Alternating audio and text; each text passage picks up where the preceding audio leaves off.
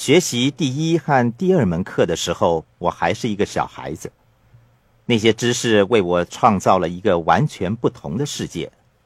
我有两个爸爸的最大好处，就是可以听到两个完全不同的现实。他们有着的是完全对立的思想方法。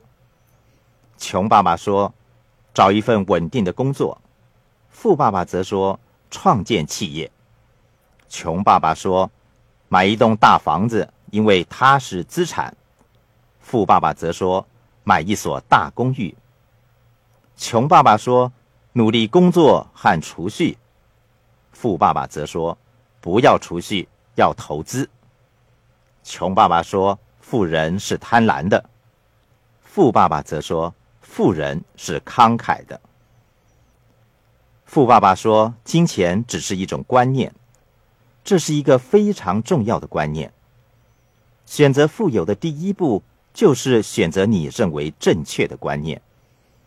无论是哪一种观念，只要是你认为是真实的，就会成为事实。”穷爸爸主要的观念是：我从来不曾富有过。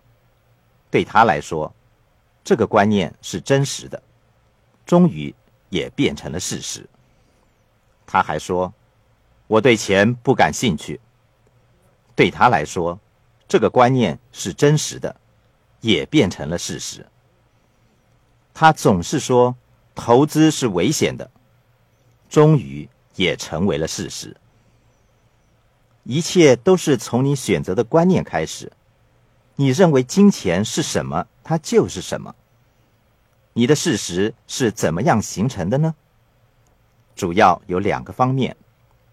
第一，你认为什么想法是明智的；第二，你认为什么想法是冒险的。穷爸爸认为有一份稳定的工作是明智的。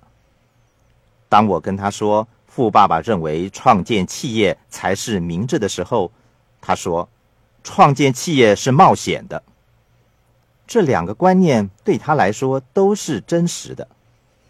穷爸爸认为找一份稳定的工作是明智的，他一直就这样做。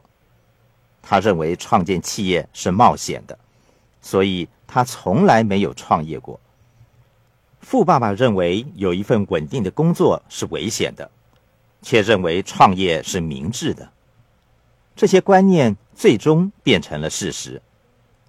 穷爸爸说：“我们家的房子是我们最大的资产，我们拥有一所很大的房子。”他认为这是明智的。当我告诉他富爸爸买的是公寓时，他说：“那样做是很冒险的，洗手间很容易损坏。”富爸爸认为拥有一栋大房子是危险的。但是认为拥有公寓，并且从中获得收入才是明智的做法。我重申，你认为什么想法是明智的，和你认为什么想法是冒险的，形成了你的事实。两位爸爸经常提及的还有储蓄和投资的分别。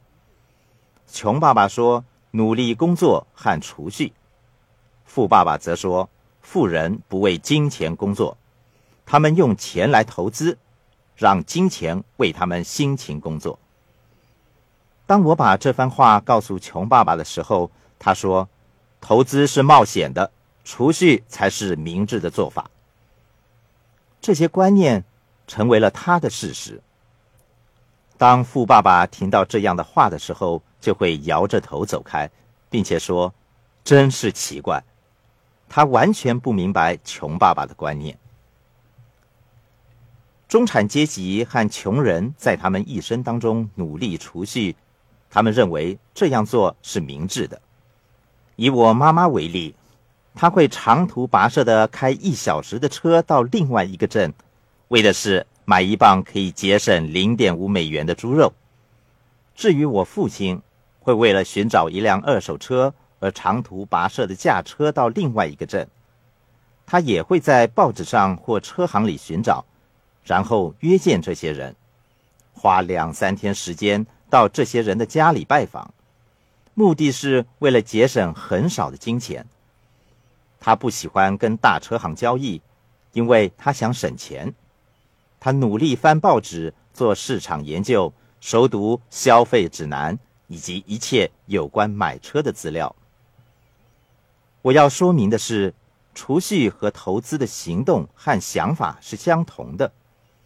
富爸爸从来没有开车到另外一个镇去买节省零点五美元的猪肉，他却会阅读报刊，寻找出售的便宜的房子。他会观察股票市场的动向。寻找廉价的股票，他也会像我的穷爸爸和穷妈妈一样逛商店。分别是我父母为降价的东西而省钱，富爸爸则把钱省在那些可以把钱放进他口袋的增值的资产上。投资和储蓄在思考模式、行动和投入的时间方面是完全相同的。但他们的一生差别却是令人震惊的。富爸爸越来越富有，我父母则越来越贫穷。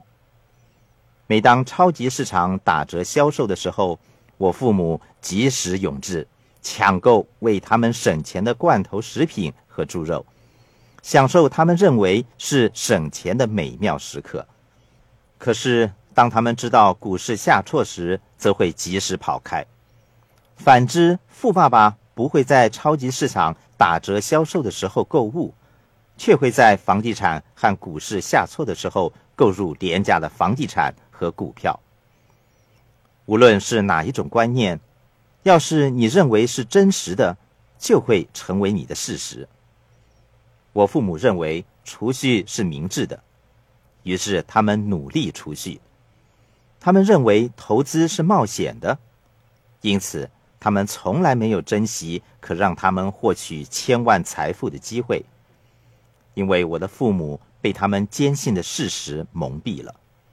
反之，富爸爸认为辛勤工作、努力存钱，只是为了一些降价的东西，是很不明智的，甚至认为这是极为冒险的。